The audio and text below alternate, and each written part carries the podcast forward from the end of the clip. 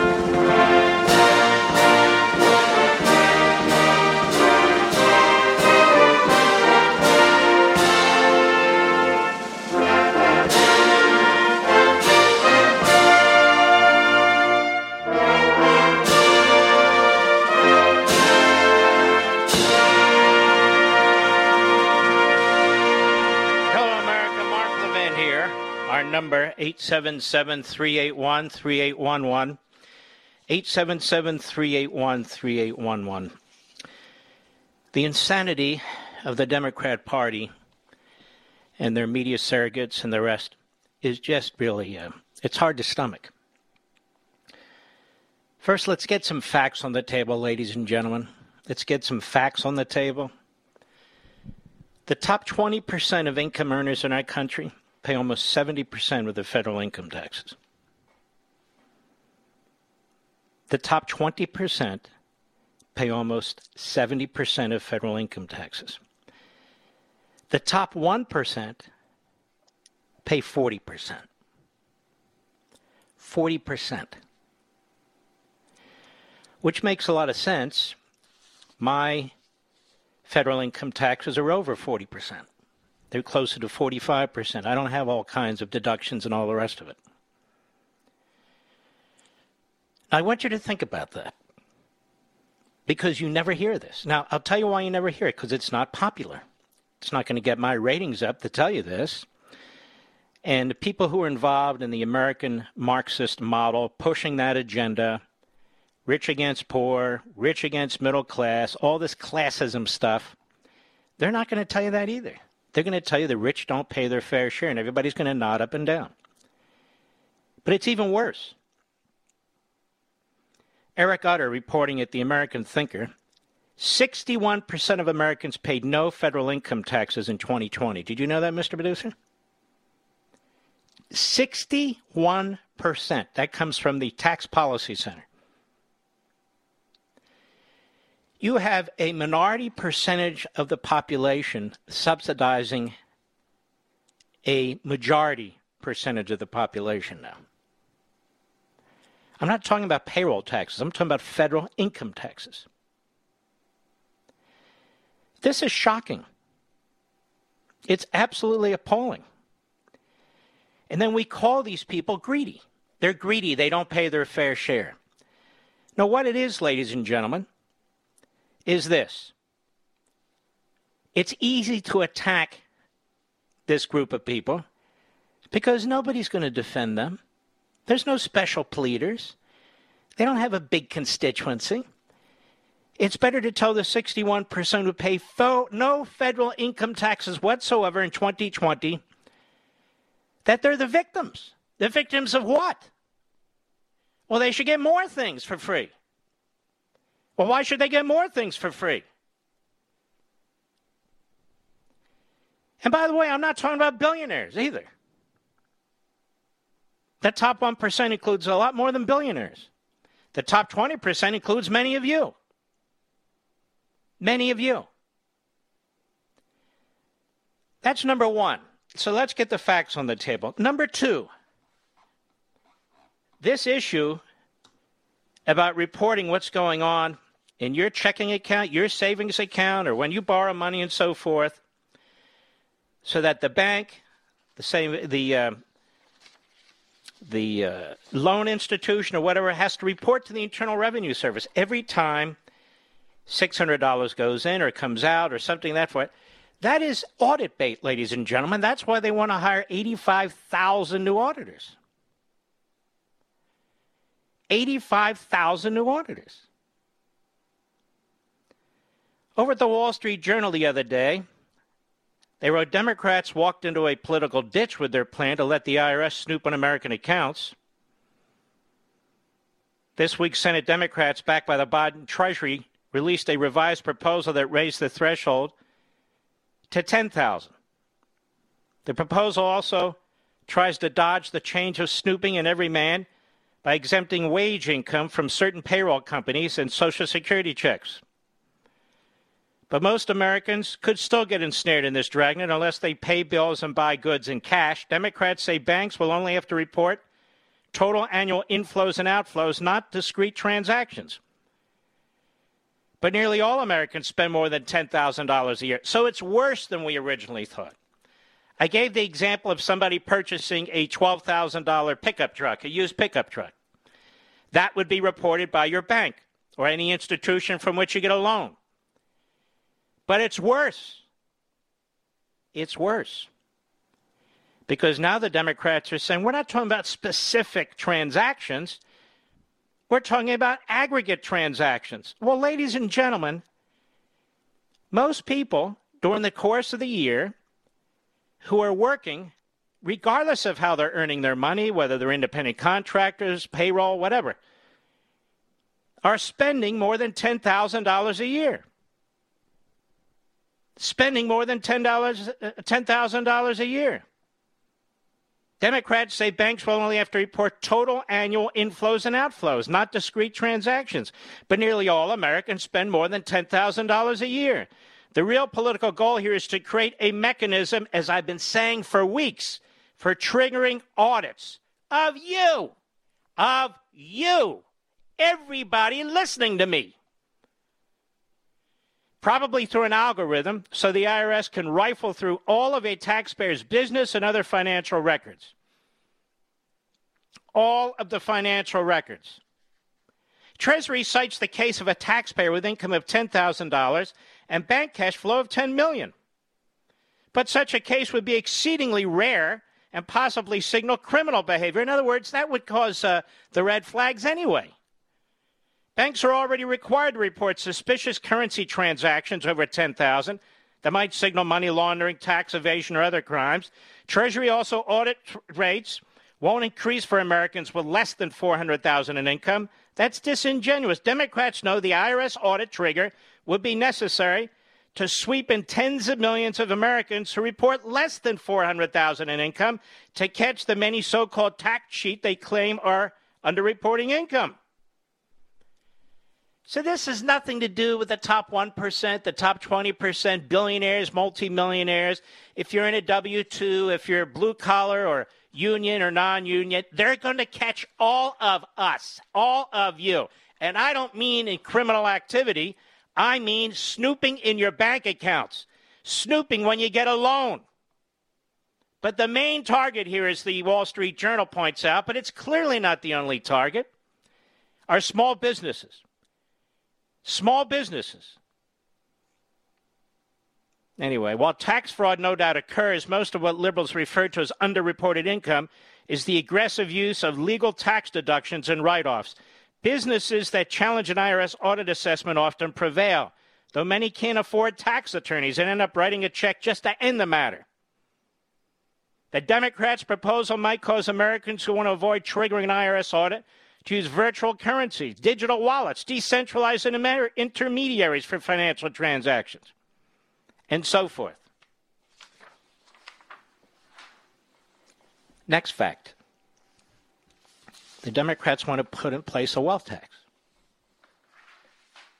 This is as best as we can read the crystal ball because they're not providing us with this information. We're trying to read between the lines in various news reports. This is not the way a representative republic is supposed to work, is it? They're saying only 600 to 700 of the wealthiest Americans will be required to pay this wealth tax. What are they talking about? Have any of you ever sold a home? Have anybody have any of you ever sold some stock? Have any of you ever sold some capital? Particularly if you're older and you're retiring, so forth. You don't pay a tax on a capital gain until you cash it out, until you actually receive it. In other words, maybe you have one share of Amazon stock from early on and one share of Apple stock from early on. It goes, wow, I bought a thousand shares of Amazon, Mr. Producer. They're now worth a million dollars. Well, you don't pay a tax on the million dollars until you cash it out, until you sell it. That's a capital gain tax, right? Or if you sell your home, you don't pay a tax on the increased value of your home every year. You pay a tax once you sell your home. And of course, there's other issues there, like a uh, $250,000 floor. And I'm not getting into all that. I'm just making a point about capital gains taxes. Well, they have an idea, the Democrats, Biden, and the Treasury Department. We're going to tax the six or seven hundred richest individuals. What they mean is by that businesses. Not based on their capital gain once it is actually acquired, but on their paper gain, even if they don't actually pocket the capital gain. Do you understand what I'm saying, Mr. Producer? Now, some of you out there, maybe among the 61%, or some of you out there, what do I care? Screw the cut. Let me tell you why you care. There's not a single major corporation in America who's going to stay in this country under those circumstances. Not one. Not one. Because you're going to be paying an enormous amount of taxes on something that has not been realized yet. You're going to pay an enormous amount of taxes on a capital gain you haven't even realized yet. Just by them looking at this, oh, the stock went up. You owe us, uh, you know, $48 million. Wait a minute. I don't have the $48 million. I didn't sell it. Doesn't matter. That's the value. This is a wealth tax. Now, footnote that you need to pay attention to. Do you think they're going to leave it to the top six or 700 people, or companies, I should say? Do you think they're going to leave it to them? Or do you think they're going to think about you? The trillions and trillions that they can pocket if one day they target you and they always expand the blanket, they always throw it on more and more people. Look at the value of your home, how it's increased. It's not fair. It's not your fair share. You know, you got to give us your fair share. You need to pay a tax on that amount. Well, I haven't sold my home. It doesn't matter. This is the way the federal government's going to move in through the back door and tax your wealth. I didn't say just the wealthy, I said your wealth. They kick in the door, they target people who they consider unpopular that nobody gives a damn about. Well, look, they make that much anyway. When they're trying to set the tax and legal groundwork for you. That's what they're doing. It is an appalling fact that they're not sharing this information with us in advance. It's an appalling fact that they think they can do whatever they want to destroy somebody's private property rights and to snoop on their bank accounts. And it's appalling fact that Manchin is now all in. And Sinema's not talking. But the Democrats are cocky as hell. And if Manchin folds and Sinema folds, it's over.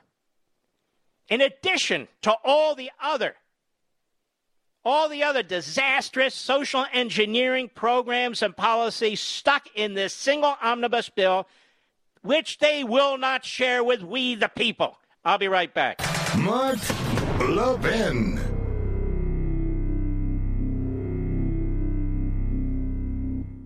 In today's digital age, where cyber threats loom larger than ever, safeguarding your personal information is paramount. So why is Congress considering a law that could put your credit card data at greater risk of being hacked and exposed to foreign networks? This Durbin Marshall credit card bill could jeopardize your financial data, make it more susceptible to cyber intrusions. It's a controversial bill that proposes a shift in billions of dollars worth of consumer transactions to payment networks that lack the robust security measures consumers rely on. Who could possibly want that? Well, the answer woke corporate megastores seeking to inflate their multi billion dollar profit margins. The Durbin Marshall credit card bill will undermine our safe and convenient payment systems and endanger your data security. It's time to take a stand. Visit electronicpaymentscoalition.org. Make your voice heard. Tell your senators to oppose the radical Durbin Marshall credit card bill, paid for by the Electronic Payments Coalition.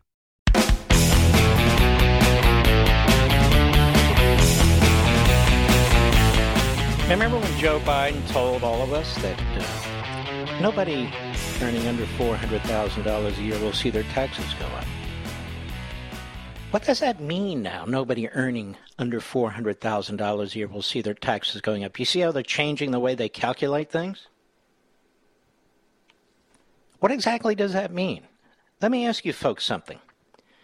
There are direct taxes, and there are taxes that result from the consequences of uh, economic policy. You, most of us are now paying at least one third more to fill up our automobiles, our vehicles, our trucks, whatever. That is a massive gasoline tax imposed on us because Joe Biden destroyed energy independence in this country. After multiple presidents over a course of half a century worked to create a nation that was energy independent. It's so crucial that we have our own fuel. And so now he talks about begging OPEC, the same OPEC in the 1970s that broke our economy.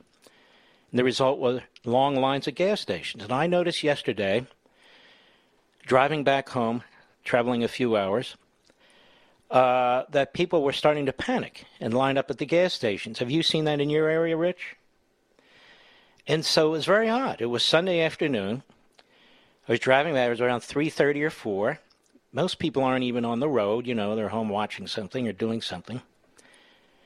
And I noticed that most of the pumps had cars at them or trucks. Okay, so I did a little experiment this afternoon before coming on the show. I went to the largest supermarket in the area, and there we are again. Shelves are starting to be empty. I noticed uh, dairy products, of which I don't eat dairy products just because I can't lactose intolerant, I started to see the yogurt shelves were emptying, the bread shelves were emptying, of course, the paper, the paper towels, toilet paper, one per customer. I said, here we go again. And this has nothing to do with the pandemic. They keep bragging, ladies and gentlemen, that the reason we have inflation and the reason we have all these freighters off the shore of, of these ports on the West Coast is because the economy is kicking back and people are buying things. Well, people aren't buying things if there are no things to buy. And I talked to a dealer um, of automobiles two weeks ago, three weeks ago. He told me the situation is absolutely a desire, a, a, a, a disaster. It's dire. So these are tax increases imposed as a result of the American Marxist ideology that's being imposed on you and it's going to get worse if this is passed. It's going to be a disaster. And we will need to sweep these two phony moderates out of office. I mean, sweep them out so far they won't know what the hell hit them.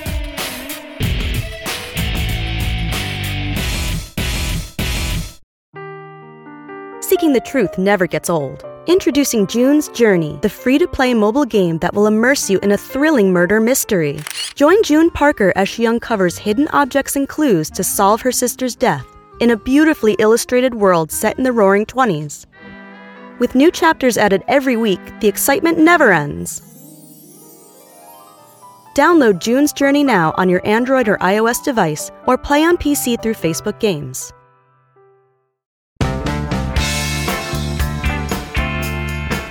Nobody says it better than Mark Levin. I'll go with what Mark Levin said because nobody could say it better. Call in now at 877 381 3811. That's the man. President Donald Trump. I remember when we had a real president, don't you? I remember when they tried to destroy him, but they failed. And they're not even trying to destroy Joe Biden, he's destroying himself. Problem is, he's taking us with him. He's dragging us down as well. Here's from the Hill, Joe Manchin. Joe Manchin said uh, today he believes Democrats should be able to get a deal and a framework agreement for Biden's social spending bill this week. Quote, having it finished with all the T's and I's and everything you know crossed and dotted, that'll be difficult from the Senate side because we have an awful lot of text to go through. But as far as conceptually, we should, I really believe. Manchin added that Democrats should be able to reach a deal on framework this week, adding it really should be finished. Manchin's comments come after he met on Sunday with Biden and Senate Majority Leader Schumer in Delaware as Democratic leadership in the White House raced to lock down a deal in a matter of days. Because this is now how our government functions, keeping you and me in the dark as much as possible. Biden wants a framework agreement worked out before he goes to a climate summit in Scotland, telling lawmakers last week that he wants to be able to tout it as an accomplishment. Well, by all means, then, let's get it passed. He wants an accomplishment. Democrats initially passed a budget resolution, blah, blah, blah, 3.5. Manchin said that his top line figure was still 1.5 trillion, but that talks are ongoing. We're all working. I, I told you also, it's not because I'm Nostradamus, folks. It's not because I'm a great predictor. It's because Manchin does this all the time. He gets your hopes up. He gets the hopes up of so called moderates. He gets the hopes up of West Virginians. Then he throws them all under the bridge. We're all working in good faith. I've been talking to everybody, as you know. I think we've got a good understanding of each other better than we ever have. Even as Manchin predicted Democrats should be able to come to a deal on the broad outlines this week, he raised concerns about several key provisions that are considered key priorities for many of his Democrat colleagues. Quote, I'm not going to talk about what's in and what's out right now because there's an awful lot of moving parts. Why not? Why the hell don't we get to know what's in or what's out? No, no, no, we're going to keep it secret now, you know, so we don't screw things up. No, I want to know what's in, what's out. You damn fool. There's lots of concerns we have on a lot of different things. Manchin said he wasn't yet on board with a plan to expand Medicare to cover vision, hearing, and dental. Uh, he said we have a moral obligation to provide for those who have incapacity. Everyone else should be able to help and chip in. So that's my mindset. I don't even know what that means. Pressed again on expanding Medicare to cover the new benefits, Manchin added it's not fiscally responsible. I want to make sure we shore up everything. Well, why does that matter? None of this is fiscally responsible. And that's right. You're going to expand Medicare, which has two to three years of life left. You're massively opening the borders to God knows how many people coming in here, probably the millions. And so Medicare is going to collapse. And they want to also expand it by lowering the age requirement from 65 to 60. Now, think about it. Think about the buffoons and the morons we're dealing with in Congress who don't know basic math, but they know everything about critical race theory. Biden previously acknowledged it is a reach to get the Medicare expansion into the spending bill, but the Democrats were discussing a voucher to help some cover dental costs.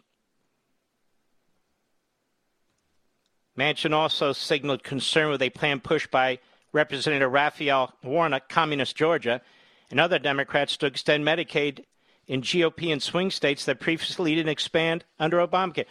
Medicaid is a, theoretically, at least legally for sure, a shared responsibility between states and the federal government.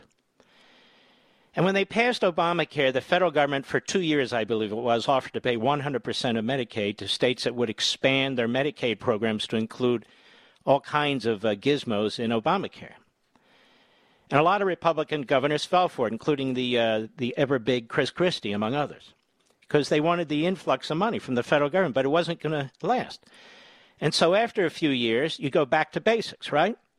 And so about 25 cents out of every dollar most states spend goes to Medicaid. Medicaid. About 25 cents out of every dollar states spend go to Medicaid. And so what's happening here is Raphael Warnock, Communist Georgia, wants to compel states to expand it. It's that simple. So the state taxpayer has to pay more because they don't believe in the 10th Amendment. They don't believe in federalism. They don't believe in anything except big, big, big, big centralized government. Now, Manchin, whose home state voluntarily expanded, indicated he wanted more information on the plan, but appeared concerned it would be unfair to states that had expanded. What? I'm trying to understand that better. The problem that I have with that one right now is we're paying 90 to 10, Manchin said, referring to the federal government matching 90% of the costs under Medicaid. For states that held out to be rewarded 100%, that's not fair. So his concern isn't that states that don't want to get in can continue not to be in. His concern is they may get more money than his state. So you're not dealing with somebody who's terribly principled or, in my view, terribly intelligent. And so you have a 50 50 Senate, really with no majority. The luck of the Constitution for the Democrats gives them uh, Kamala, what's her name? Dumbass? I mean, Harris? Uh, she's the uh, tiebreaker. And so they can ram that through. And then in the House, they have a, the massive three vote margin. So they can ram it through there. And then they have the dim witted president who can, uh, who can sign it. And that's how this would happen. Shocking no mandate, no supermajority. They don't want to wait until after the midterm elections because they fear they won't have any majority any longer in the House. Eva Pelosi won't be there any longer, stretch. Uh, and they intend to impose this. Now, as I've told you before, even though I felt so much of it was unconstitutional, Franklin Roosevelt, he changed the nature of this country. And of course, the American Marxist today views him as some kind of a demigod and uh, he had massive majorities in the House and the Senate. They were massive. Massive. Did I say massive? I meant massive. And then the Great Society under Lyndon Johnson, massive majorities in the Senate and the House. Massive. After the assassination, of course, of John Kennedy, Lyndon Johnson won in a landslide. There's no massive anything here no mass of anything. So this is even worse. Not only does it violate, in my view, the Constitution in so many respects, but it's intended to push this through as fast as they can without you and me having any opportunity for input in any significant way. I hope you heard and watched Tim Scott on my Sunday program, Life, Liberty, and Levin. He was absolutely fantastic. He said the Republicans have never been consulted about anything. There haven't been a single committee hearing on any of this. And so our representatives have been cut out of the process completely. This is called a reconciliation, a reconciliation between the House and the Senate. You're supposed to bring in Republicans and Democrats and so forth. It's not a reconciliation. It doesn't do what was intended to be done. A former aide to uh, Robert Byrd who was the big, you know, appropriations guy and was one of the ones responsible for coming up with this idea of uh, reconciliation as a way to get past, you know, blockages in the House and Senate and pull things together without a filibuster issue. He said Byrd would never have supported any of this if he had known that this is what would happen to reconciliation. He simply would not have supported this whole notion of reconciliation, which in part he invented. Nobody would. On top of that, they want to get rid of the filibuster rule, so the Senate is no longer a Senate. It's a ridiculous body that is that is has no purpose. And then they want to get rid of the uh, the debt ceiling. Get rid of the filibuster rule. Get rid of the debt ceiling because it's not enough for them to spend in the last year twelve trillion dollars. It's not enough. They want to spend twenty trillion, maybe fifty trillion. Who knows? So the filibuster rule really hasn't stopped them. It really hasn't stopped them. The debt cap really hasn't stopped them. But they want a free ride. So, what are they trying to do to this country? They're trying to turn it into sort of a neo Marxist European country. From birth to death, welfare. Open borders like they have in, uh, in Western Europe, which, which is, of course, destroying those countries. London isn't what London used to be. It's not even safe anymore. France isn't what France used to be. You see how the uh, massive anti Semitism from those who've moved there from the Middle East. Hey, look, I call it what it is. I know what's going on. So do you. Assimilation doesn't occur. The civil society is on its last uh, legs. And they're doing that to this country. They're violating our immigration laws, as I've explained here and I explained on my Fox show and on Levin TV. And there's no care whatsoever. None. We just keep watching as the next carrier. Guess what's coming? What? 60,000 more illegal immigrants. Oh my God, it's so awful. Well, yeah, we're not, you know, uh, Ernie Grabowski is on the border to report. Okay. Uh, okay, now what? Now nothing. Well, what about articles of impeachment? No, no, no, no. We can't do that. I mean, we might win. We can't upset the other side. Oh, really? Yes. So what we have now is utter lawlessness. Complete and utter lawlessness. A rejection of representative government. A media. A media that's turned upside down. Turned upside down. Those who support constitutional conservatism, our original principles, right wingers, white supremacists, far right. What do they call me, Mr. Badu? What do they call me? Far right commentator, something like that? Far right commentator? I'm a constitutionalist, but that's far right to these people. See? That's far right. Now, have you ever heard them call Bernie Sanders far left? Ever? Have you ever heard them call him a Marxist? Ever? Yet he's a Marxist and he's far left. But you haven't heard a word. How about AOC and the that crowd of uh, of uh, hacks, Presley and Bush and uh, Tlaib and Omar? They ever call them radical left wing? Do they ever call them far left? Do they ever call them what they actually are, Marxist? No, no, no, no. Why? Because language matters, and they're never going to concede what these people actually are. That's why. I'll be right back. Mark Levin.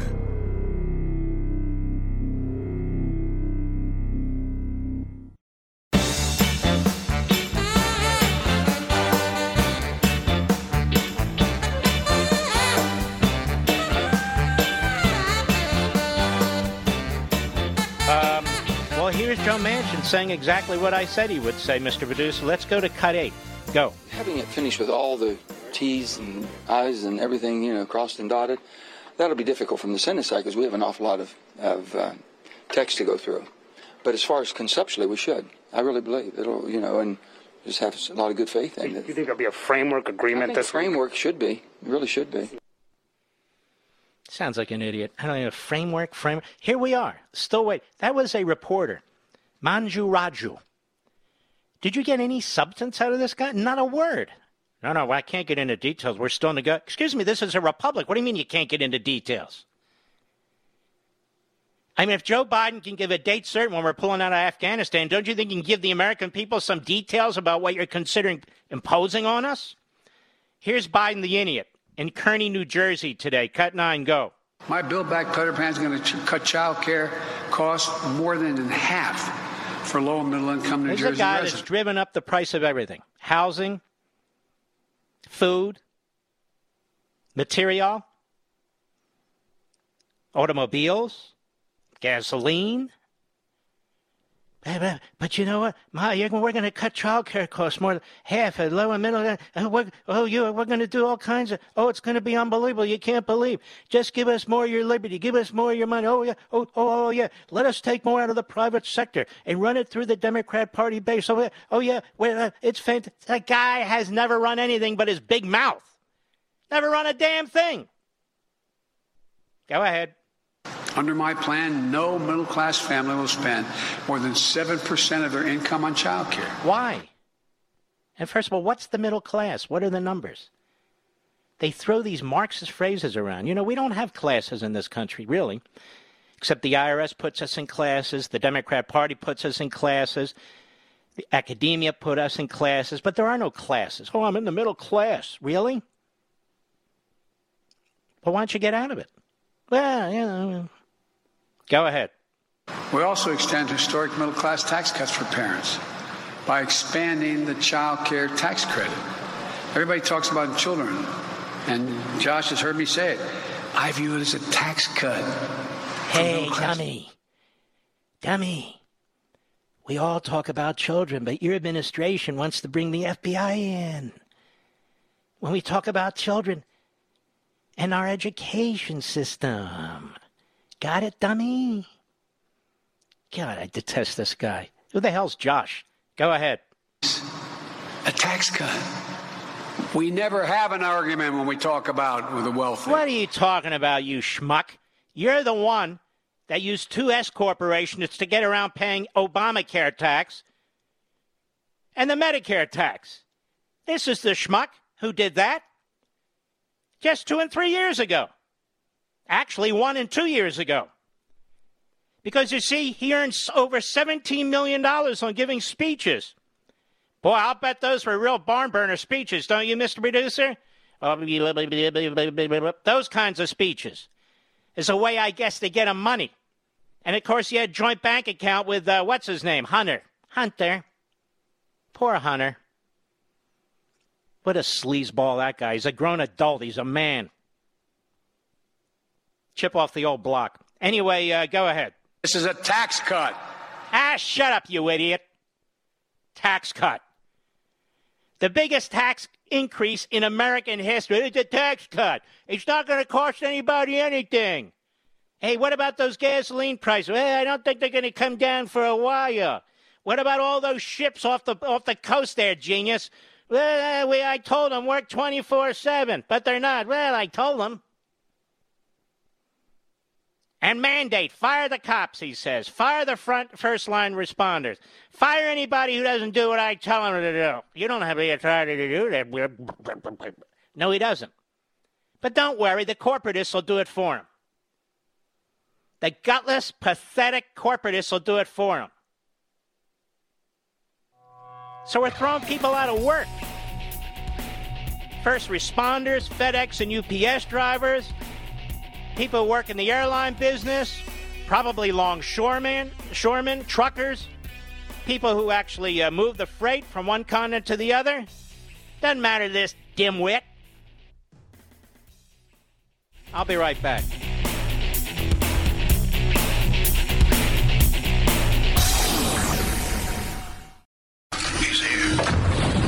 Here. Here.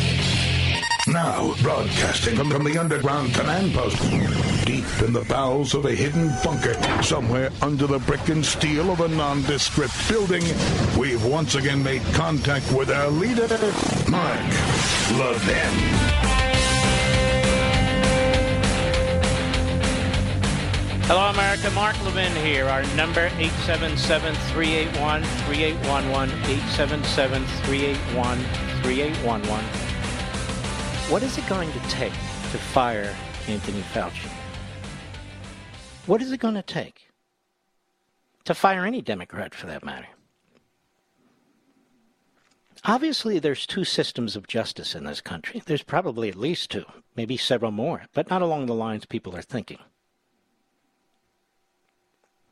There's simply no question that Democrats and their friends in the bureaucracy are treated one way and everybody else is treated another. There's no question about it. If we had a Republican president, say, named Donald Trump, who was as imbecilic, incompetent, disastrous for the country as Joe Biden, does anybody think that that president, Donald Trump, would be treated the way Biden's treated? There's no way. Or if he had a son like Hunter Biden, you know, all of Donald Trump's kids are a success, or what we call their mensches. But look at this. The Hill newspaper. Bipartisan legislators demand answers from Fauci on cruel puppy experiments. I'm sure you heard this today, but not from me. You know, when I first came on radio, again almost 20 years ago, nobody talked about dogs. Nobody had a pet page on their website, as I do, and I have since day one, for people to go there and share their thoughts about their, their own pets, particularly if they pass, in order to to get support from uh, from Levinites and so forth. Now, the time I actually wrote a book called Rescuing Sprite, the proceeds of which I provided to a no-kill shelter, actually several of them. This is something I believe in quite deeply. I don't brag about it, but it is what it is.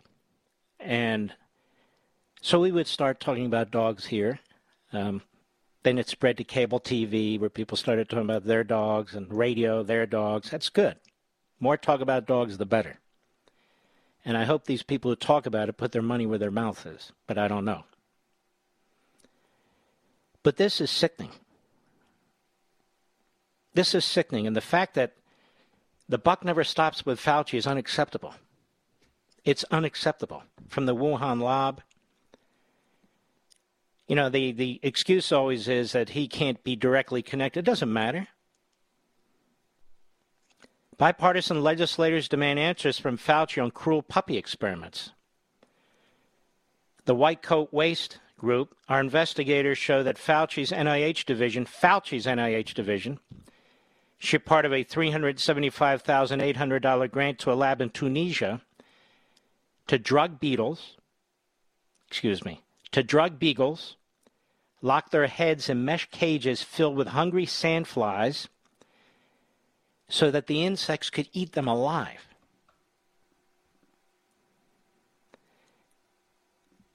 Now, most of the members who signed this letter to Fauci are Republicans. There's a few Democrats, so they, oh, look at this, it's bipartisan, but mostly it's not.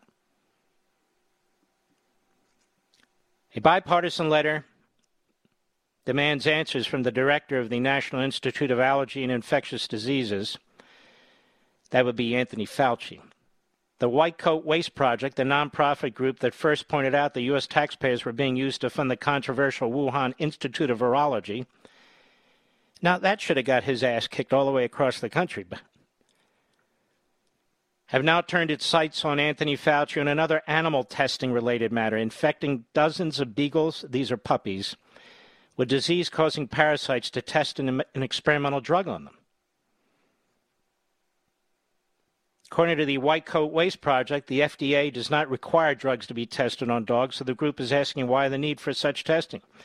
White Coat Waste claims 44 beagle puppies were used in a Tunisia, North Africa lab. Some of the dogs had their vocal cords removed, allegedly so scientists could work without incessant barking. Leading the effort is Representative Nancy Mace, Republican South Carolina, writing a letter to the National Institutes of Health saying the chordectomies are cruel, that is, removing the vocal cords, and a reprehensible misuse of taxpayer funds. Our investigators show that Fauci's NIH division shipped part of $375,800 grant to a lab in Tunisia to drug beagles and lock their heads in mesh cages. Did you see the two the pictures, Mr. Producer, the two beagles? It'll turn your stomach. They also locked beagles alone in cages in the desert overnight. For nine consecutive nights, they used them as bait to attract infectious sandflies. These little baby dogs. Mace's letter was signed by representatives, and it goes on. Any representative that doesn't sign that letter deserves to have their ass kicked out of Congress, too. National Institute of Allergy and Infectious Diseases did not immediately respond to requests for comment from Ch- Changing America, which is uh, one of the organizations that's been digging into this. This is why it, it always amazes me when people have so much faith in the federal government. It spends trillions. Can you imagine how much of that money is used for things that we don't know about that are absolutely grotesque? These are little baby puppies, these little puppy beagles, cute as can be. And the photo shows two of them, one lying on its right side, one on its left side with their heads in these cages or whatever they are, like these aquarium things, right, Mr. Producer? And they can't move. Because their face is being chewed off its skull. And their brains are being eaten. And God knows what else. They're going up their nostrils and into their eardrums and everything else. These experiments and Fauci pleads he doesn't know. Isn't that an offense enough, ladies and gentlemen, that he doesn't know? That should cost him his job. And of course, Joe Biden doesn't care.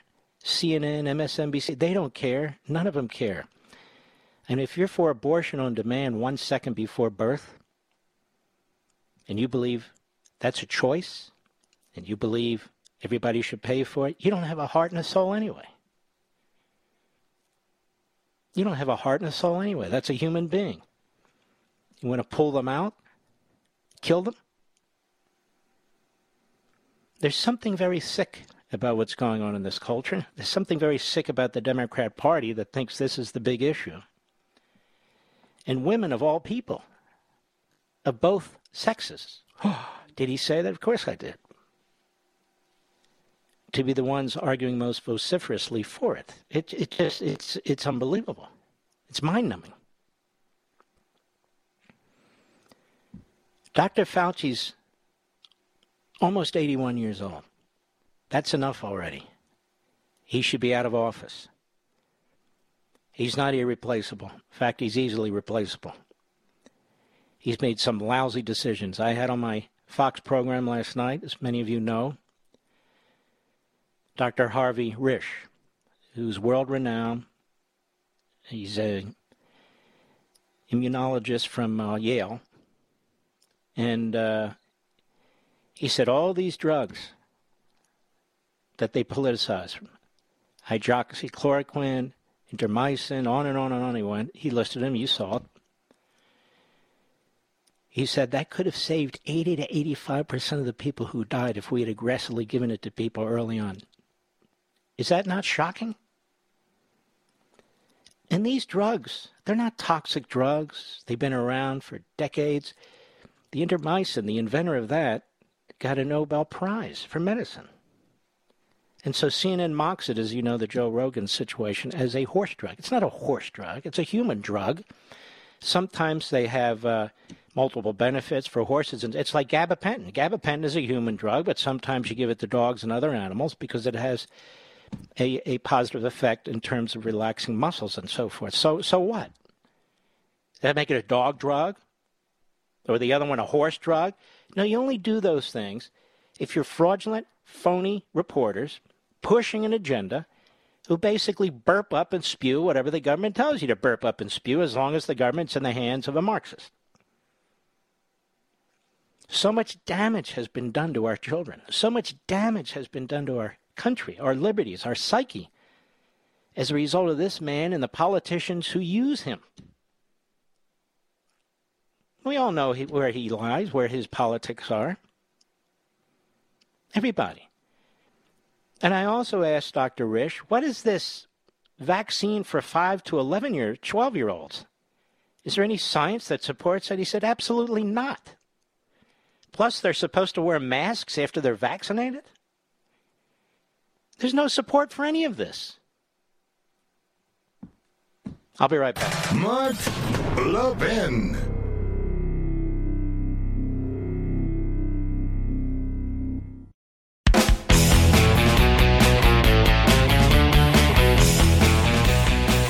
So the Democrats are out there saying the people who are not vaccinated are the enemy of the people, of the state. Uh, despite the fact that, again, uh, Dr. Risch, Professor Risch of uh, Yale, pointed out that he believes around 70% of the population of the United States has had this virus. In some cases, it presents itself. In some cases, it does not. We have almost 80% of the people in this country who've been vaccinated. A significant percentage of the remaining 20% have natural immunity. The CDC, the FDA, the NIH, uh, different uh, organizations under that umbrella, will not tell us how many. They either don't know or they don't want to tell us. This is very serious. Then next, it's the children.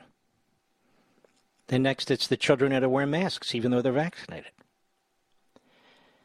And of course, that won't cause any issues in school board meetings, will it?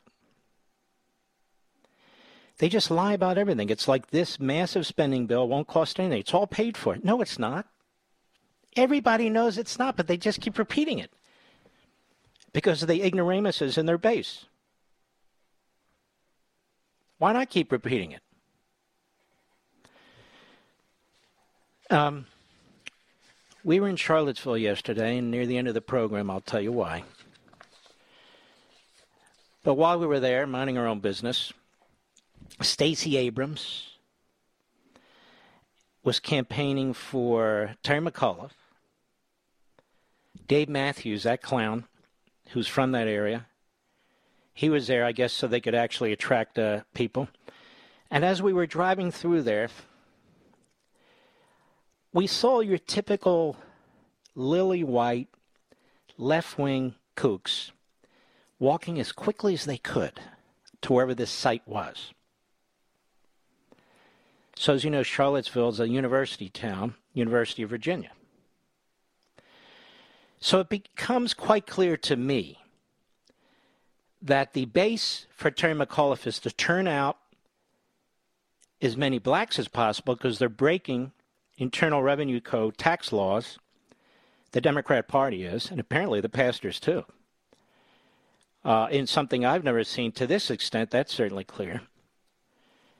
And the elitist, wealthy, white professors, other academics, university students, and so forth. The suburbs, the middle class, whatever the race, not so much. He's expecting, that is McAuliffe, that the suburban women will vote Democrat because he supports abortion on demand and paid for by everybody.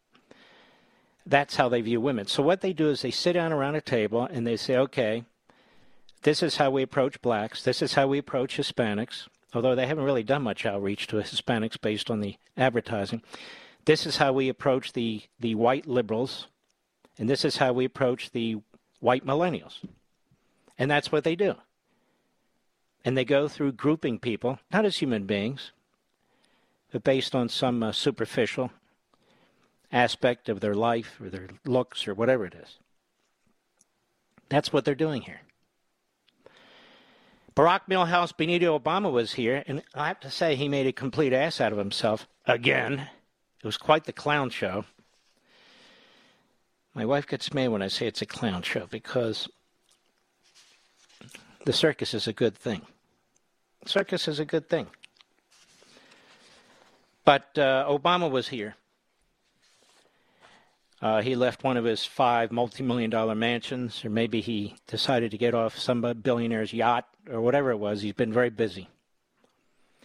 And we'll start this now. It'll continue to the next half hour, but I want you to hear this. Obama to rally for Terry McAuliffe. Hat tip the blaze, cut one, go. All across the country, Democrats are trying to make it easier to vote, not make it harder to vote, and push back on Republicans. All right, let's stop. Let's go to cut one. We don't have time to be wasting on these phony, trumped up culture wars, this fake outrage that, that right wing media peddles to juice their ratings. And the fact that he's willing to go along with it instead of talking about serious problems that actually affect serious people? That's a shame. That's not what this election's about. That's not what you need, Virginia. Instead of forcing our communities to cut back at a time when we're just starting to recover, we should be doing more to support people who are educating our kids and keeping our neighborhoods safe. Okay, did you get any substantive information there at all? Yes, I did that the pathological liar Barack Milhouse Benito Obama came to Virginia and hasn't changed at all. He remains a pathological liar.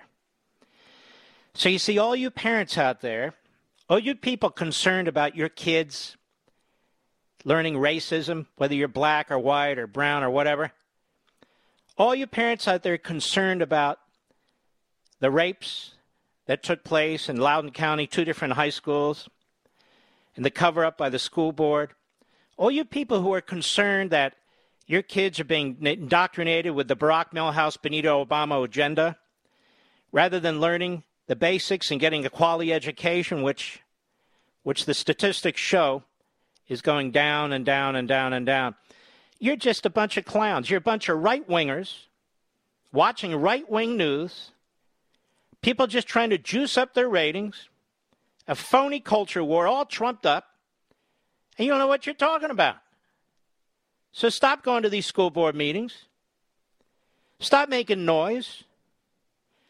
Support what the teachers' unions are doing. Support what the school boards are doing. Support the destruction of your children's minds and their psyche. Now, keep in mind, Barack Milhouse Benito Obama sent his kids to one of the most expensive private schools in Washington, D.C. Yes, he did. For most of their scholastic life, they didn't experience public schools. And by the way, so did Terry McAuliffe. He sent his kids to one of the most expensive private schools in and around Washington, D.C. So there's Obama again. Guy's worth hundreds of millions of dollars, living a life that he could ever have imagined, going on and on, trashing people, trash mouthing people, and worst of all, lying, lying through his teeth.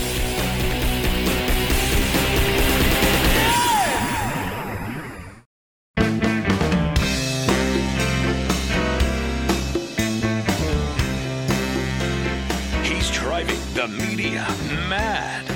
Mark Levin, call in with your outrage. 877 381 3811. More Obama. Now, one good thing is when Obama used to do this, even when he was president of the United States, the candidates, more times than not, lost.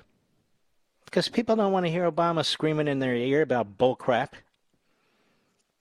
The amazing thing is, he has no connection anymore to these poor communities of color and so forth. He hangs out with white liberals. I'm just being honest. On Martha's Vineyard, on their massive yachts, billionaires on the West Coast, the Tony crowd in Chicago. These, these are his friends. These are who he hangs out with. Typical of Marxists, isn't it? So here's the Obama at a rally again from McAuliffe Saturday. Cut two, go. All across the country, Democrats are trying to make it easier to vote, not make it harder to vote, and push back on Republicans who are trying to systematically prevent ordinary citizens from making their voices heard. And how's that? How are Republicans systematically preventing ordinary citizens from making their voices heard? How are they doing that? It's Zuckerberg who puts in over $400 million to try and tip the scales.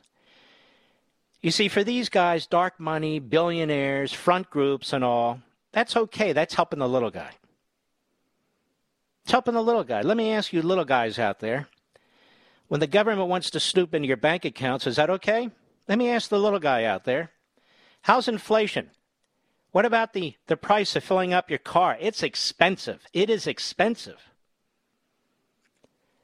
Or putting food on your table. Or making sure you can get toilet paper before the next run. I mean, run on toilet paper. you get the point. Oh, yeah, they're always for the little guy, aren't they? Except the little guy suffers under their iron fist. Go ahead. Just this past week, some of you probably saw every Democrat in the Senate supported a bill that would protect the right to vote and ban partisan gerrymandering and, and reduce the influence of dark money in our politics. Now, now you see this? This is what I mean. He's a pathological, bald-faced liar. The dark money in politics, Schumer's using it now to try and hold a majority in the Senate. The Democrats used it to change election laws through multiple uh, states in the last election. We talked about that. Over $700 million in dark money. We talked about the over $400 million in Zuckerberg's dark money. And this jerk is accusing the Republicans of doing what they do. He's talking about gerrymandering. You know, they're gerrymandering in New York to eliminate two Republicans. And they're gerrymandering in Illinois to eliminate two Republicans. And they're gerrymandering in California. So, in other words, they're trying to prevent the actual numbers of, uh, of, of, Republicans that should be represented in these states uh, by gerrymandering. Now, gerrymandering's been going on since the beginning of Congress. And it's not a matter of trying to prevent people to vote or attack their representation. It's done in Democrat states, it's done in Republican states. Otherwise, it's handed over to the bureaucracy. You don't give the bureaucracy, and some states give it to judges. You ought not give judges the power to determine congressional seats. That you should not do. But let me tell you what he's really talking about because this is going on right now at the Department of Justice and in the Democrat Party. As you know, the Democrat Party relies on minority votes. That's why they're breaking law in Virginia right now, federal tax law, with the Kamala Harris videos at these churches. These nonprofit churches that have a nonprofit status, a non tax status as a result of their representation, that among other things, they're a charity and nothing more, nothing less. Here's what they want they want to use the Voting Rights Act of 1965, the provision that the Supreme Court didn't eliminate, but said that's enough already. These states are not. You know, we don't see any pattern of racism in the uh, in the in the election decisions in any of these states. And by the way, it includes states like Pennsylvania and so. They've expanded even into the north. And so, no, we're not going. You know, we're not going to extend it as applies to the states. We'll extend it as applies to individuals if you're racially discriminated against, so forth. But states are, you know, they are their own sovereignty, and we can't have a division within the Department of Justice, Civil Rights Division, the Voting Division, which is run by a bunch of leftists. Assume that these states are guilty when you come here to the United States Supreme Court and you can't even make your case that there's a pattern of decisions based on race to prevent minorities from voting, particularly blacks. You haven't made your case. It's not here. So they say, look at that. The Supreme Court took the vote away from minorities. Nobody's taken votes away from anybody. But what Obama means is there should be gerrymandering if it means more minority seats, but there should not be gerrymandering if it means more Republican seats. That's, that's what it comes down to. He's a fraud. He's power hungry. He's also money hungry. Most Marxists are. Go ahead. Every Democrat voted for it, every Republican voted against it. What's Which, in the bill, Barack? What else is in the bill? What else is in the bill? Do you think, ladies and gentlemen, voting rolls should every few years be reviewed and cleansed of dead people or people who've moved? It sounds like a good idea. Well, that would be banned. Do you think people should have to show a voter identification? There have been polls done, including in uh, black communities and other minority communities, over 80% that people say yes. Well, that was in the bill, too, that they wanted to have banning voter ID. What else was in this bill? I don't know. Do you think 16 and 17 year olds should be able to register? Do you think people should be able to register as opposed to the word citizens? All that's in the bill. Do you think people should be able to vote in any precinct they want? That might get kind of tough to keep track of, wouldn't it? Yeah, that's in the bill. You think there should be signature comparison requirements? Of course not. Well, then you would like the bill because they didn't require it. So they want to nationalize, you know, state voting rules, which Obama doesn't talk about, really in a way that's never been done before, certainly. Not so every legitimate citizen can vote, but anybody can vote any number of times, whether they're a citizen or not. Count every vote. They never say count every legitimate vote. Have you noticed? So they will destroy the voting system. And they're so self righteous, and the Democrats are so stupid that they want you to believe that all they're trying to do is make sure everybody can vote. That's all. And the Republicans, you know, they have a long history of Jim Crow. Wait a minute. That's the Democrats. The Democrats who supported slavery and segregation and Jim Crow, the Democrats today who, who are the American Marxists, the party is the party of the American Marxists, excuse me, Democratic Socialists. They don't support individual liberty. They don't support unalienable rights. They don't even talk about those things, ever. They don't treat black people, white people, Asian people, you know, as individual human beings. They never talk about individual human beings. They use people. And they use race to use people. And they use our schools to push race and use people. Go ahead. Uh, there's a little bit of an aside, but you have to ask yourself why, why is it Republicans don't want you to vote? Republicans don't well, want you to vote. What are you talking about, pal? Republicans don't want you to vote? This is what I mean. And he's talking mostly, is he's in a relatively uh, heavy minority area. Just remember where the real push for racism began. Began under Obama. Obama. They want to, quote, systematically prevent ordinary citizens from making their voices heard. That's you. Republicans, conser- independents, conservative Democrats. You want to systematically prevent people's voices from being heard? That's them. That's big tech. That's big media.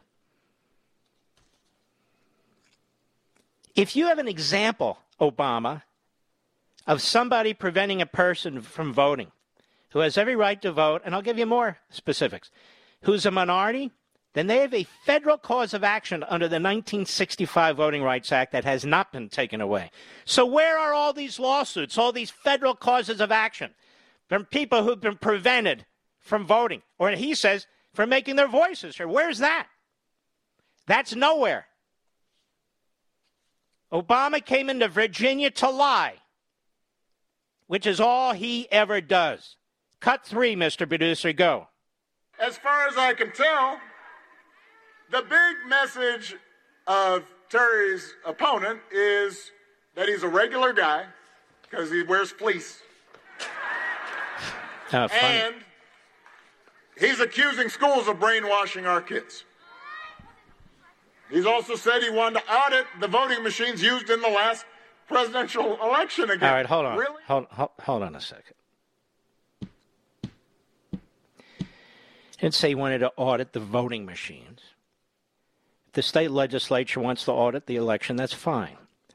But what Obama doesn't tell you, of course, is that McAuliffe questioned the 2000 election many years after it occurred. As the DNC leader is going on about George W. Bush being the illegitimate president, did the same thing to Donald Trump after 2016. As a matter of fact, so did Obama. So did Michelle Obama with the Russia collusion crap. So did Hillary Clinton. So did the media. So did the whole Democrat Party. Then you want to audit? Oh, that's so funny. Oh, you want to audit? Hey, that's a funny one. No, let, hey, it's Russia collusion. Wait a minute. That's serious. Go ahead. Encouraging the lies and conspiracy theories that we've had to live through all this time? Uh, ladies and gentlemen, you have to make a decision. You have to make a decision. These people are hucksters, they're fraudsters. They don't give an S about your kids. You can hear him mocking. Terry McAuliffe says the same thing. The seriousness of which you're dealing with critical race theory, with transgenderism as a movement, which is unbelievable, with all the rest of the radical left agenda, just keep something in mind. McAuliffe, Obama, all of them, they need the thugs that run the teachers' unions. They need them. They believe they've owned the educational system for decades, and they have. Parents have awakened because they saw what was happening a year and a half ago, two years ago, to their children by watching. You've watched on the computer screen. Obama didn't watch a damn thing. Obama doesn't give a crap about your kids. As a matter of fact, he doesn't give a crap about black kids in the inner city. He opposed school choice. The champion of school choice was Donald Trump. Donald Trump. Now, there was once a governor in Virginia. His name was Douglas Wilder. He was the first black governor of Virginia and the last black governor of Virginia because the Democrats voted to defeat two black women who wanted to be their nominees for governor and voted for Terry McAuliffe. So the irony that he is in these black churches and black communities with black politicians and and uh, and other iconic figures coming into these communities saying, "Vote, vote, vote for Terry McAuliffe. He'll represent you best in Richmond, Virginia." Really? Are you kidding me? And the candidate for lieutenant governor on the Republican side, which none of the the black Democrats ever mentioned, of course, when there were Terry McAuliffe, is a black woman. Winsome Sears, born in Jamaica, a naturalized American citizen. As soon as she could, they joined, she joined the United States Marine Corps and served in the Marines. Started her own small business and now is running for lieutenant governor. There's a tremendous candidate. There's the American dream. But no, do you know who's running for lieutenant governor under Terry McAuliffe, Mr. Producer? Nobody knows. Another Democrat hack I'll be right back. Mark Levin.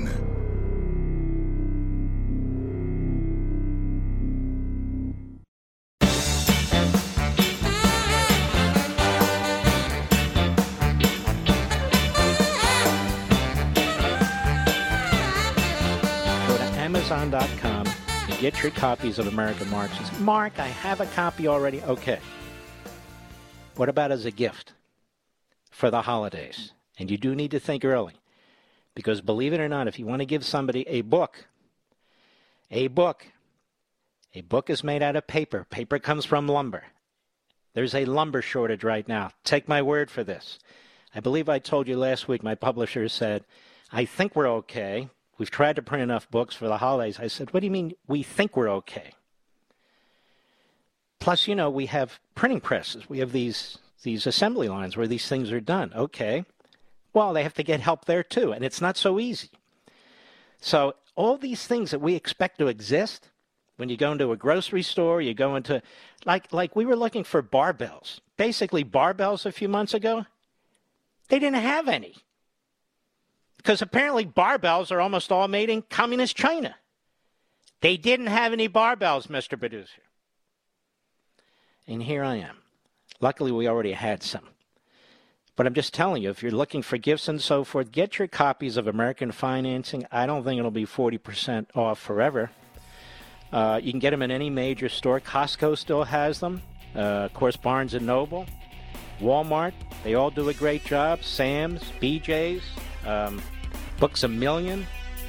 Can't think of everybody. Target, but absolutely at Amazon.com. Please acquire your copies now while you still can. Take my word for this. I'll be right back.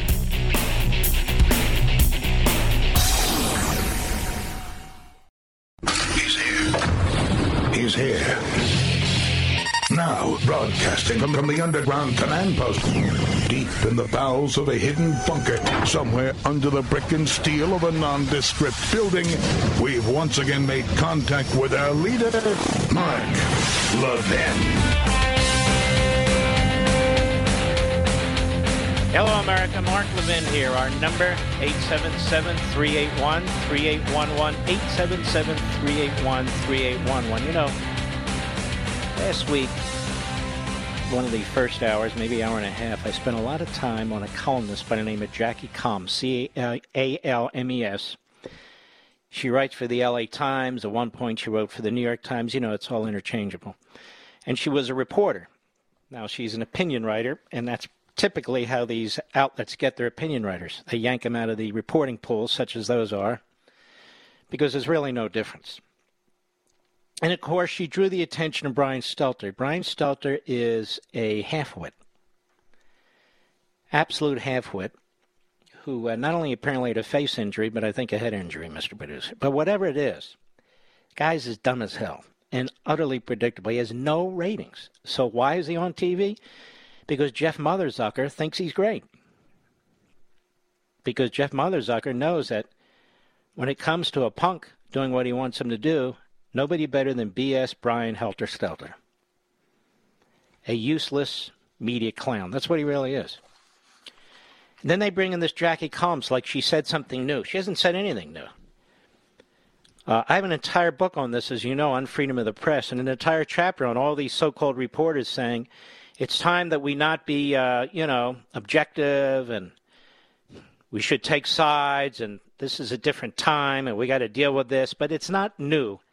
It's something that is taught in journalism schools throughout America um, by people like this, this clown Professor Rosen, but many, many others. I've told you it's called uh, public journalism or community journalism. And the ideology behind this is a left wing ideology that used to push social activism. You don't just report stories, there has to be a purpose. And they love the late, not so great John Dewey, one of the early uh, so called progressive intellectuals that we've talked about and I've written about, so I won't cover that again. So these are ideologues. These are American Marxists. They support these various American Marxist movements. They would say, You're calling me a Marxist? They are what they are. I said American Marxists, not Soviet Marxists, not Castro American Marxism, a certain type of Marxism. That's what they are. That's what Jackie Calmes is, in my view. And so they're very brazen now, and they're telling you, we're not going to try to be objective or impartial. We're not even going to try and pursue those, those worthy goals anymore. We are self righteous. The enemy, Trump, Gingrich, the Republican Party, they're just too right wing. They're too right wing, ladies and gentlemen. Yeah, they do all these right wing things. Like what? Like what? I mean, the ascendancy is all in one area, the left. The left's never too left wing, you'll notice. So Jackie Calmes, in my educated opinion, is a fraud, a hack, a buffoon. Who's being interviewed by the same? Cut 17, Hat Tip Newsbusters. Go. I want to dive right into your argument uh, about right. what both siderism is. Uh, okay, and... first of all, it's not her argument. I would argue she stole that argument from others, both siderism. They always come up with these names. They think they're cute. They want to wind up in the dictionary. Mr. Producer, don't be. Can we call it dictionary anymore? What should we call it? Just a shinary, right? I'm not trying to be rude or crude. I'm I'm just saying it's called a dictionary, right? Why is it called a dictionary? Now I'm just thinking, you know, like a typical Marxist left winger. It should be called a shinary without the first word, don't you think, Rich? So for now on the Mark Levin show, because we always want to be politically correct here, we're never calling a dictionary a dictionary again. Where'd they come up with this word dictionary? Obviously, it's it's this male, white, dominant society that came up with dictionary. And everybody's out there saying, a dictionary, I'm going to look it up in the dictionary. What does Webster's dictionary say? It's offensive. And it's not gender neutral. So I think shinary is what we'll call it for now on. T I O N A R Y. It's a shinary, not a dictionary. Uh, in any event, I, uh, I took a left turn. Go. I want to dive right into your argument uh, about right. what both siderism is. Oh, uh, right. Both siderism. In other words, forget about being objective and impartial, pursuing those goals, reporting the news. No, no, no, no. Be a hack for the left. And then we always knew they were. And as I explained in my book, this has been going on for decades. It's just now they're totally out of the closet with their dictionaries, Mr. Producer. And he's excited, Brian Stout. Oh, he's always excited. He's got that got that look on his face like he just devoured about 12 cupcakes. Go ahead. And why it's failing the public. Who who's, you know, is it that we're treating Democrats and Republicans equally and ignoring GOP radicalism? Is it radicalism? Yes, is I think it is. This guy is stuck in prepubescent uh, teenage life. Look, I don't have the best voice in the world, but at least I don't have his he's stuck on Minnie Mouse. Look, is it the problem we're having with the GOP radicalism? Is that the heart of the problem? I just, I just, I'm, I'm trying to figure this out. Really, I am. I work at CNN, of course. We're just trying to figure it out. Is it, is it Trump? Is it Gingrich? Is it the right wing scum? What is it? What is it? What, what are we trying to do? And by the way, this guy, his show I think is called Reliable Sources. Isn't that pretty funny? It's a show in the media to show in the media. It should be called lapdog sources. We can't wait to hear from Jackie Calmes. Go ahead. In, in a sense, I mean, I, there's no there's no question that um, journalists are recognizing the radicalization of the Republican oh, Party. Oh, by the way, she sounds like a sharpie, doesn't she? Oh, look, there's a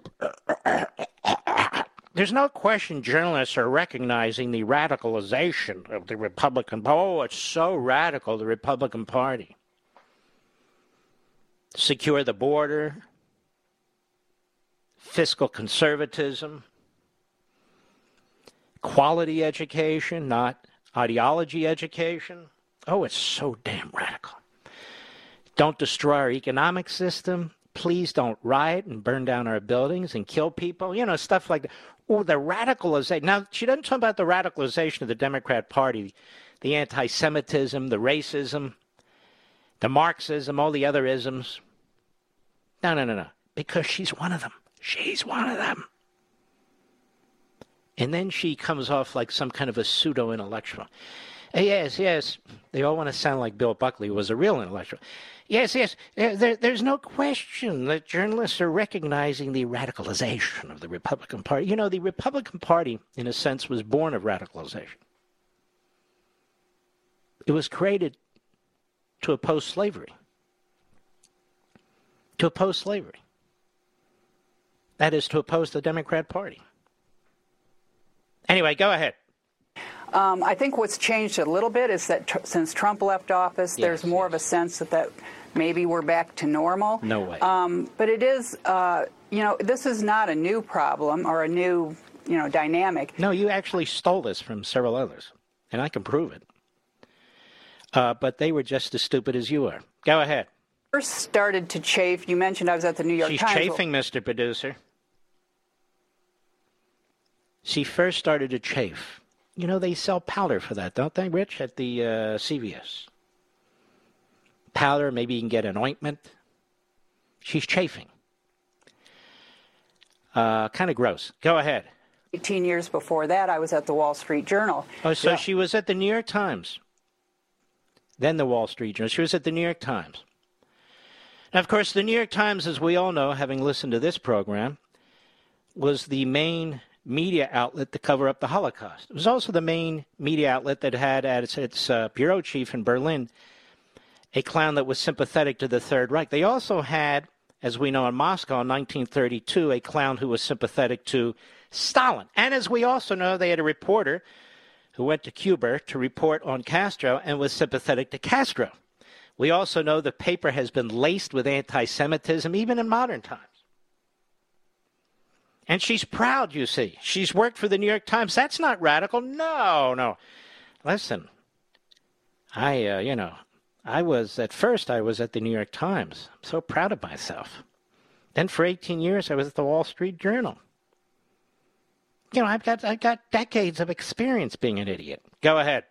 I've never done my job. You know, it's more to, more than a quarter century. I've never done my job or did more than a quarter century. You don't look a day over 60 or 70 in my humble opinion. I say that with all due respect. Go right ahead. Order any differently at both papers, even though the journal is known as a conservative paper. No, the journal is not known as a conservative paper. It has a conservative editorial page. Hello, hello. But she worked there, so I guess she knows. Go ahead. The New York Times is a liberal paper. They both gave news the same way, which was fact based. No, and... no, no, no, no. No, they didn't. I just gave you. How can you say it's fact based when they covered up the genocide against the Ukrainians by Stalin, when they covered up for most of the Holocaust the slaughter of the European Jews by Hitler? How, how can you say it's fact based? Plus, they have so many reprobates and low IQ dummies writing over there. They wouldn't know a fact if it slapped them in the face. Go ahead. I've tried to always, I think I'm a very fair reporter and give both sides. So far, all she does is talk about herself. Have you noticed that, folks? Listen, uh, you know, I worked at the New York Times, and then after that, I worked at the Wall Street Journal. 25 years of incredible, brilliant, genius experience, I tell you. I've always done my job. Quarter century. Did I mention I worked at the New York Times and the Wall Street Journal? I've always done my job as well as I can as an objective, fact based reporter. You know, I'm just swell. A fair reporter. Always with the both sides. Always. Go ahead. But what started to happen back in the mid 90s with the takeover of the House is that the Republicans grew a pair and started to fight back. And this has her very up. The mid 90s, you know, when Newt Gingrich and the guys and gals came in with the contract for America, actually took the House of Representatives away from the Democrats. That's when the radicalism started. When the Republicans just didn't roll over and play dead like the, the Ford crowd. Then we had Gingrich, and then we. So it was nasty. And, you know, before him we had Reagan. Oh my God. We had Reagan, we had Gingrich. Can't have that. And of course, Trump. Trump, can you believe Trump? Oh no, my God. Oh, the inhumanity. Go ahead. Republicans, and in particular Newt Gingrich. Ah, shut up, you idiot. Who cares what you think? I'll be right back. Mark Levin.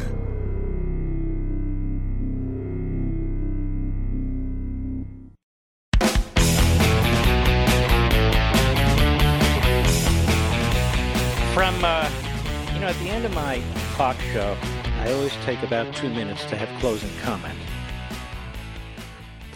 And this was my, and by the way, we had Tim Scott on last night. He is fantastic, absolutely fantastic. Remember, he wouldn't come on, and so, well, he came on, and he was great.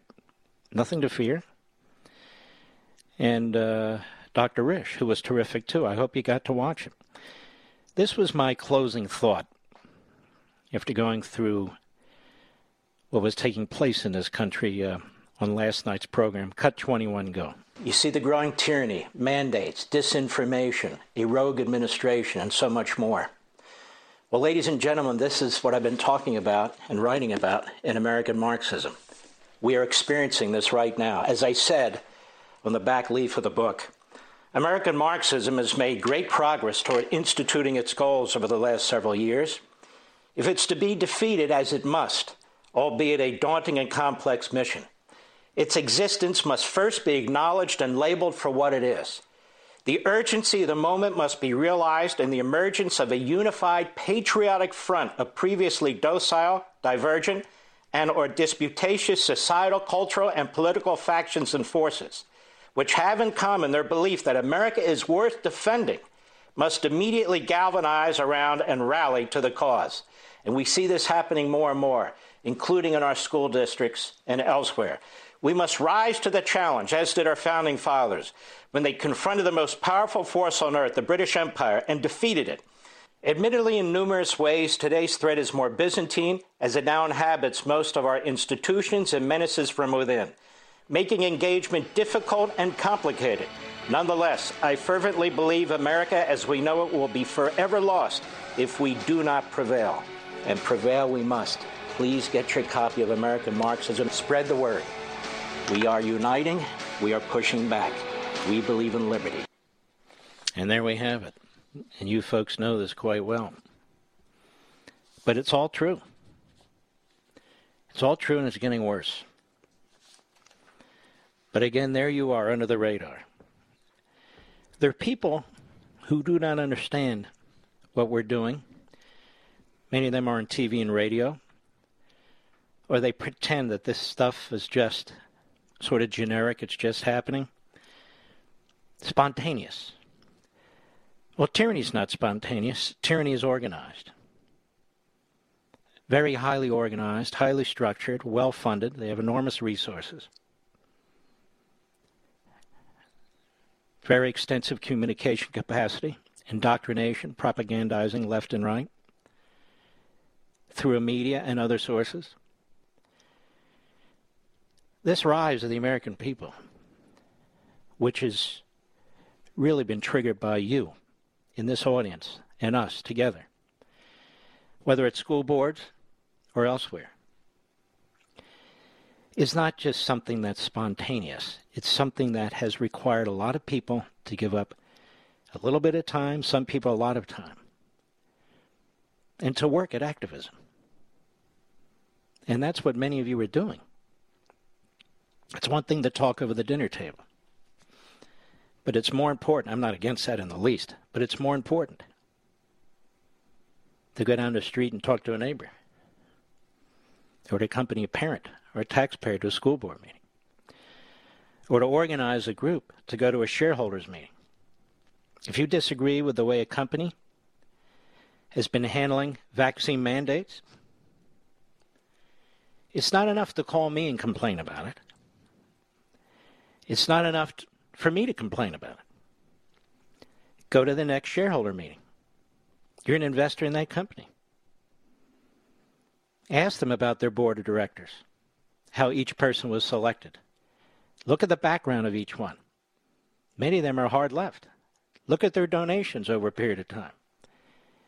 Ask them why they're not spending more time on creating profits and creating a profitable environment because that's why they're there. That is their number one job, and that's why you invested in it, whether it's ten dollars or ten thousand or a hundred thousand dollars in your entire pension.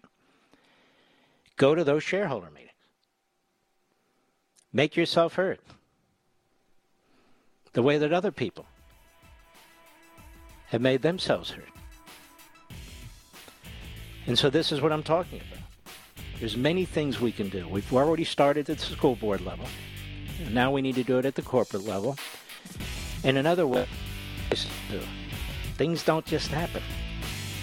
It takes people to organize. Thank you. I'll be right back.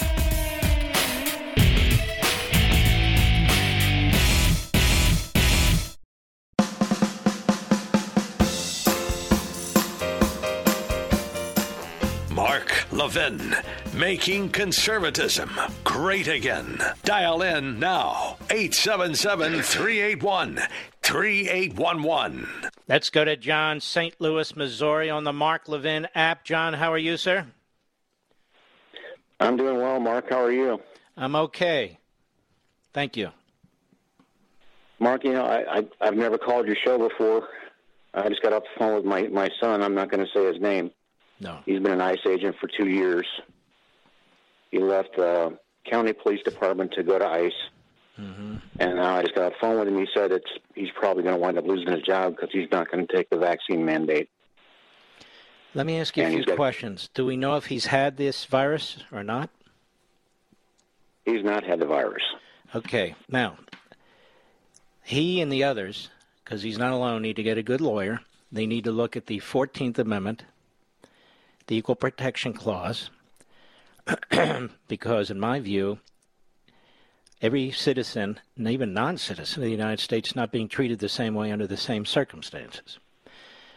So when they're letting illegal aliens in, and ironically enough, he's a Border Patrol agent, who do not have to go through the vaccine process at all and don't even have to be tested, as I understand it, and are being led into the United States and actually being transported into places into the interior of the United States, and then your son, who works for the United States government, whose job it is to prevent those people from coming in and violating our immigration laws, among other things, uh, he's being held to a different standard. So, under those circumstances, I think he that all these guys gals have a good equal protection argument. Furthermore, if the emergency is as at this point, as the government says, then why wouldn't the government ensure that people are not coming into this country illegally, let alone with a virus or other diseases?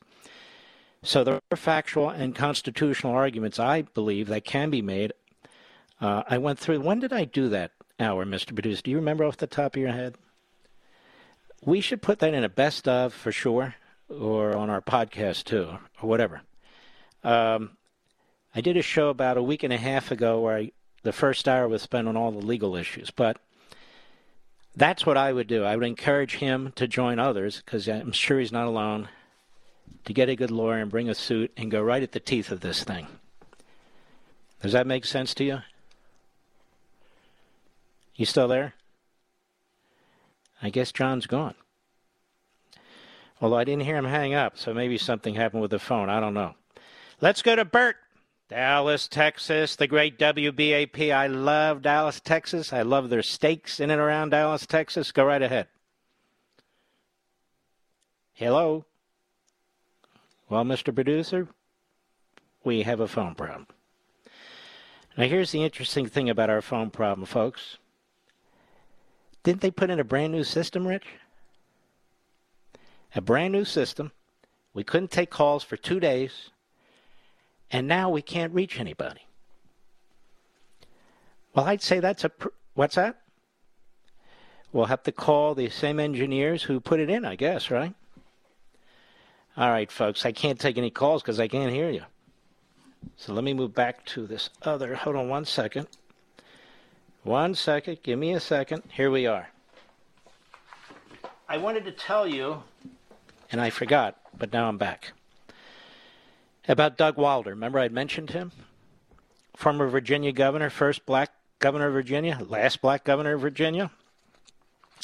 He is disgusted with McAuliffe and Kamala Harris. And as is reported here in Yahoo, Douglas Wilder, the only black governor of Virginia's history, is no fan of the video endorsement Vice President Kamala Harris made for Terry McAuliffe, which is being played Sundays in hundreds of the Old Dominion's black churches. I mean, it's so illegal. It's so in your face. McAuliffe is pushing it. The White House is pushing because they know nobody's going to charge them. They know nobody's going to going to go after them because they own the whole damn government. Now, when we own it, right? When we have all the branches of government, we have whistleblowers, whistleblowers with their dog whistles, just blowing whistles all over the place. Oh, and then we have congressional hearings. We have the Washington Compost and CNN. You get it.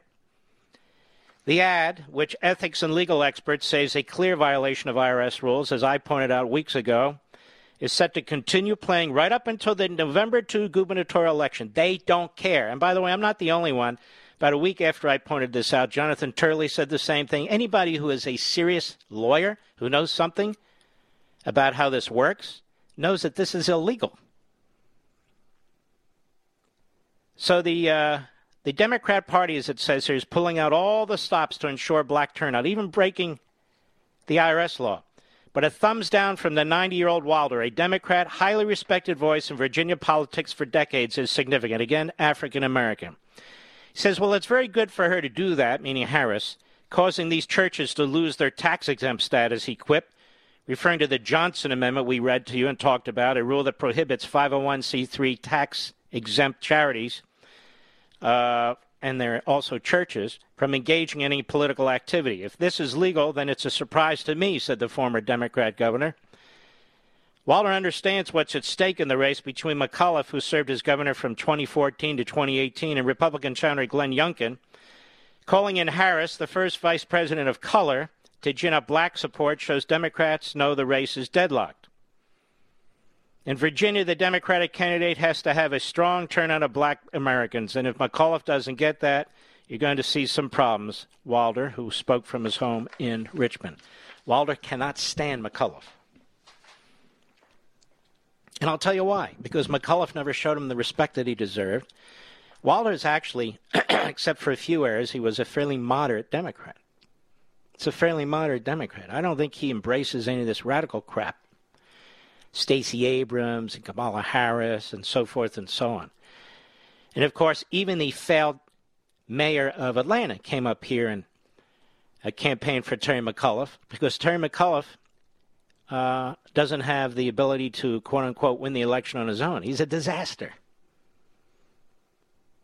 He's a disaster, but there's now more Democrats in Virginia than Republicans. Another state that may just finally, or for all time, go down the tubes if we can't turn this election. But they're pulling out all the stops. You should see the ads they're running, uh, trying to turn McAuliffe into Trump because Trump lost the state by 10 points. And then bringing up Charlottesville and selectively cherry picking and editing in a way that is just awful. And of course, they know they have the Washington Compost in their back pocket and the Richmond Times Dispatch now. It used to be a conservative paper in their back pocket, and the Norfolk paper, all the papers all over the state of Virginia.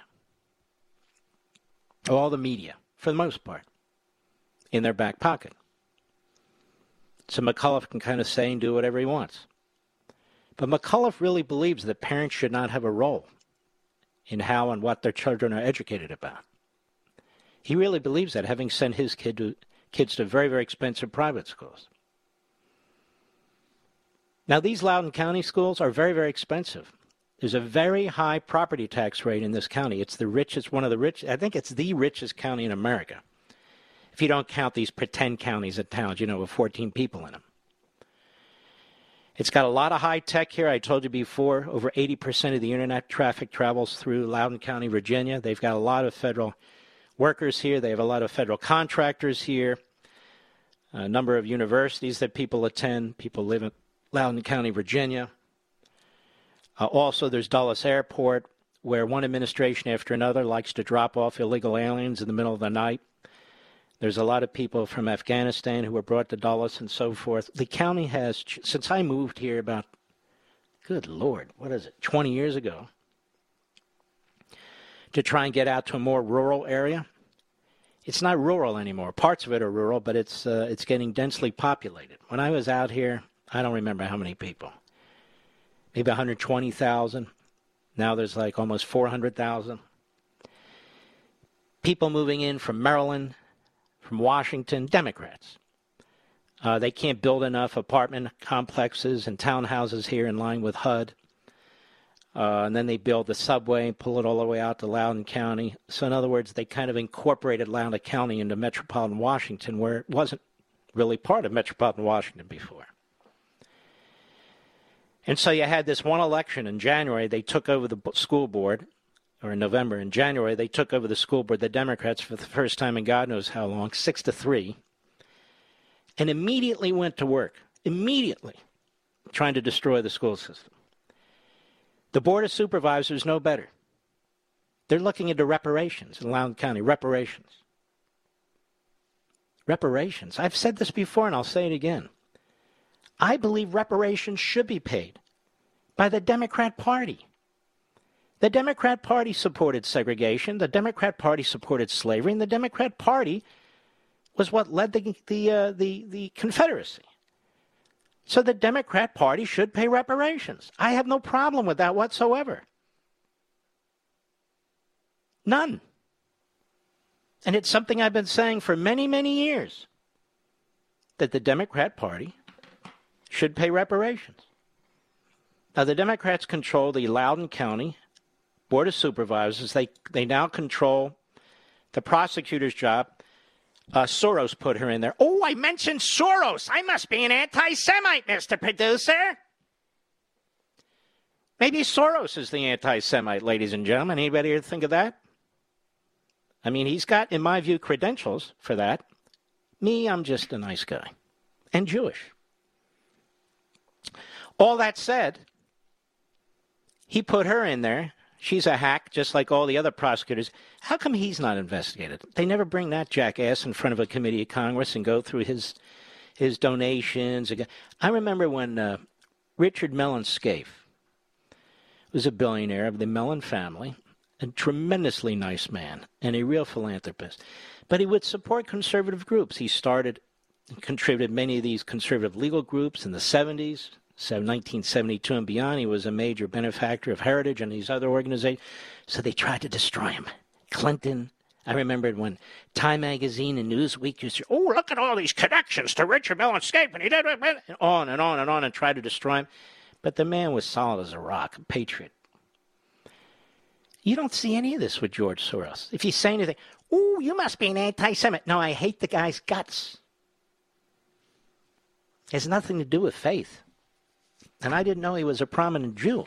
Where is he a prominent Jew? He donates to these organizations, some of which have, you know, Jewish frontage, if you will, that hate the state of Israel. He hates the state of Israel. That's my opinion. In any event, I'll be right back. Mark Levin.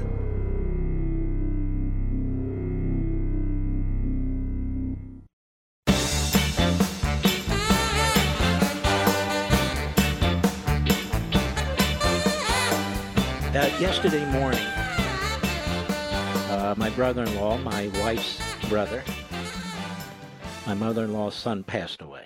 He was only 64. He was a brilliant man. He was an independent spirit. He was the earliest Trump supporter, by the way, that I'd ever met, that I ever knew. He was a very, very nice man. He was funny. He was sort of old school in the way he thought about things. Uh, he could see this American Marxist movement before most of us. He'd worked some time in the Reagan administration. He would befriend anybody and everybody. It didn't matter who they were, what their lifestyles were, it didn't matter to him in the least in the least. As a matter of fact, he preferred regular people. And he moved out to West Virginia, had a plot of land out there, uh, loved animals, had some exotic animals, uh, was truly a unique individual in so many ways, and a huge presence. Two lovely daughters, uh, a mother and father who adored him, a sister who adored him, And I got to know him and I adored him too. And he will be greatly missed. He was only 64. I think I mentioned that. he had a variety of ailments, but uh, we didn't expect him to go. Certainly not this fast. And so uh, I just want to say uh, to Joe Strauss that we love him and uh, rest in peace. He can say hello to his father, Leo, his uncle, Bernie. Say hello to my father, Jack, my mother, Norma. Because none of us ever escape here. It's just a matter of when our time has come. Just a matter of when. He also had a niece named Jenna, my stepdaughter, who's a, who's a brilliant doctor, resident. Every day was there. And, uh, and a nephew, David, who has a very, very big heart. And my daughter Lauren, my son Chase. We all are going to miss Joe. All of his friends will too. And I want to thank you. I either won't be here Wednesday or Thursday, I'm not sure yet, but I will be here tomorrow. And God bless each and every one of you.